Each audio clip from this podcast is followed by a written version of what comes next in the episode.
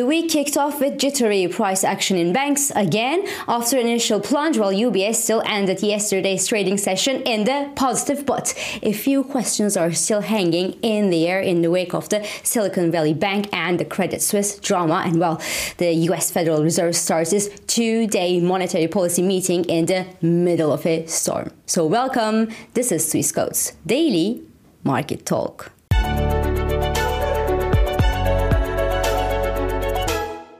So yes, yesterday was such a crazy trading day for the bank stocks yet again as the week opened on the news that the Swiss UBS, so one of the world's biggest biggest banks, bought Credit Suisse, which is another world's biggest biggest banks or used to be, for 3 billion francs with a lot a lot of liquidity and guarantee put in the deal by the Swiss National Bank and the Swiss government. So, as a knee jerk market reaction, while investors first sent the UBS shares down by 6 16%. Then the shares uh, finally rallied from the session bottoms to close yesterday's trading session with a 1.26% gain. So the price action on the UBS shares also pulled and pushed the European bank shares down and up at yesterday's trading session. The US big banks, on the other hand, had a more stable trading session on Monday. HSBC, for example, which was obviously trading sharply, sharply down in the Asian trade trading session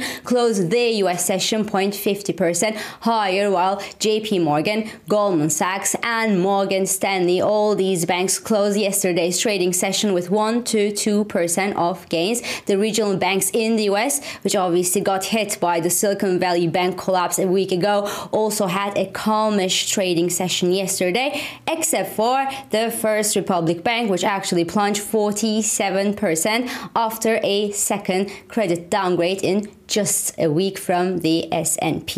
Meanwhile, remember, big, big US banks just put a combined 30 billion US dollars in the First Republic Bank as a show of support last week. And well, JP Morgan is reportedly in talk with leading banks to do more if needed. So overall, the situation looks better than a few days ago when the world didn't know yet what would happen to the Swiss Credit Suisse because we know that a Credit Suisse collapse would be a disaster for the global financial place, as Credit Suisse was a big, big bank which could obviously send systemic shockwaves to the entire global financial system. So, obviously, this week, knowing that the fact that it won't collapse is a good news for every single person out there that inhabits this planet. But not everybody slept on their two ears since this Credit Suisse takeover yesterday yesterday, unfortunately, the AT1 meaning the additional tier 1 bondholders, for example, are left very, very much confused with this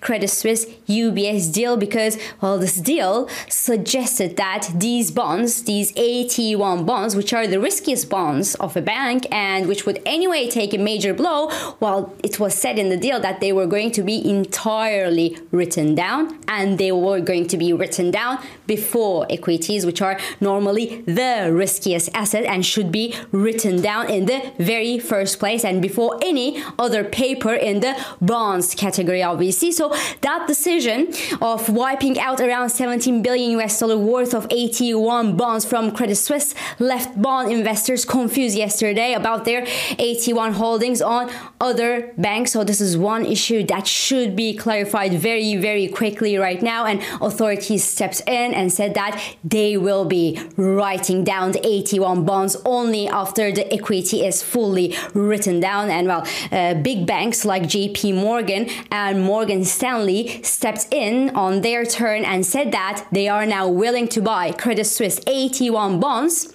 at 2 cents and sell them somewhere else for 5 cents which is i know absolutely absolutely amazing because it means it suggests that there will be people who will be buying these uh, AT1 bonds from Credit Suisse uh, that the authorities said would go to zero after the UBS deal. I mean, it's all very much complicated and it's all very much confusing, and we don't have all the answers for all our questions. And if that's not enough, well, S&P cut UBS outlook to negative yesterday amid all this new developments. Now, the Bank of America's MOVE Index, which is the implied volatility on bonds, is a bit lower than last week's peak That's somehow good news, but it is still at the highest, highest level since 2007 2008 subprime crisis. And well, one person in our audience noted recently that the equities actually tend to rebound after a peak in this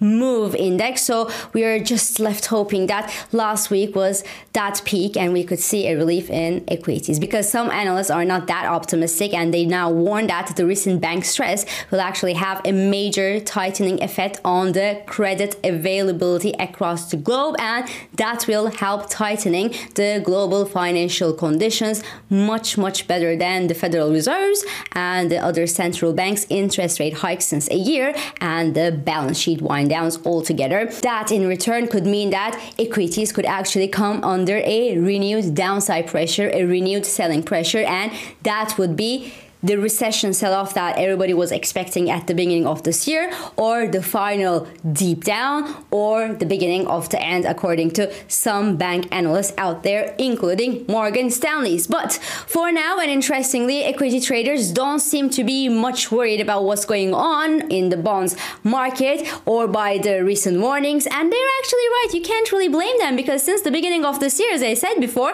the expectation was a sell off in equities, and well, the S&P 500 500 rallied up to 20% since last October. And well, at yesterday's trading session, the S&P 500 stocks closed the session some 0.90% higher, while Nasdaq 100 gained around 0.34%. So it is in this jittery and uncertain market conditions that the U.S. Federal Reserve will begin its two-day monetary policy meeting today.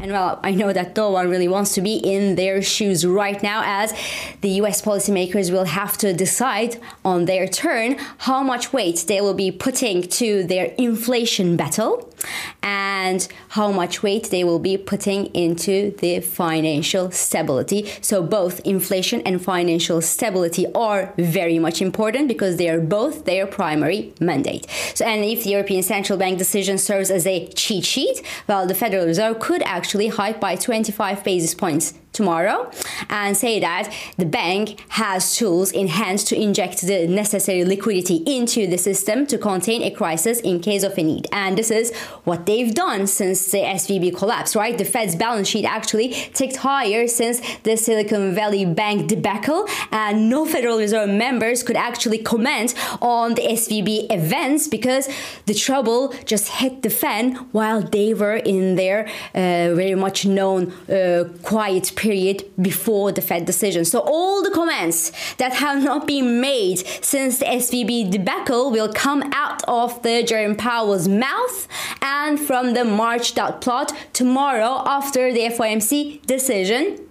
It's going to be interesting. This morning, activity on Fed funds futures assesses a 75% chance for a 25 basis point hike from the FOMC meeting tomorrow. But at yesterday's open, this probability was around 60%. Then this probability dived below 50%, suggesting that no hike would be the base case scenario. And with the relief that we saw across banks after the first wave of sell off in UBS, well, we are back to the 75%. That was very much volatile. Plus, what the Fed will do is quantitative tightening is also in focus. I don't think that the Fed will actually reverse its balance sheet unwinding strategy or to pose it whatsoever because the crisis intervention is a tactical move. It is a short term move while the Fed's huge 8.6 trillion US dollar worth of balance sheet will have to be unwound one day or another sooner rather than later. But what I know, right? We will see what Jerome Powell and other Federal Reserve members think about what what's going to happen and what should happen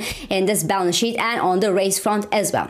In the FX markets, the US dollar index slipped below the 50 day moving average at yesterday's trading session on expectation that the Federal Reserve can go just crazy hawkish at this week's monetary policy meeting, obviously, given the turmoil that we see across the financial place since last week. And gold traded above the $2,000 psychological mark on Monday's open, but the price of an ounce is back to below the 1980 dollar per ounce this morning at the time I'm talking here, and that's thanks to the calming nerves regarding the price action on the banks front since yesterday. Now we know that a further improvement in the global risk sentiment could rapidly, rapidly pull the price of an ounce toward the 1900 psychological mark yet again.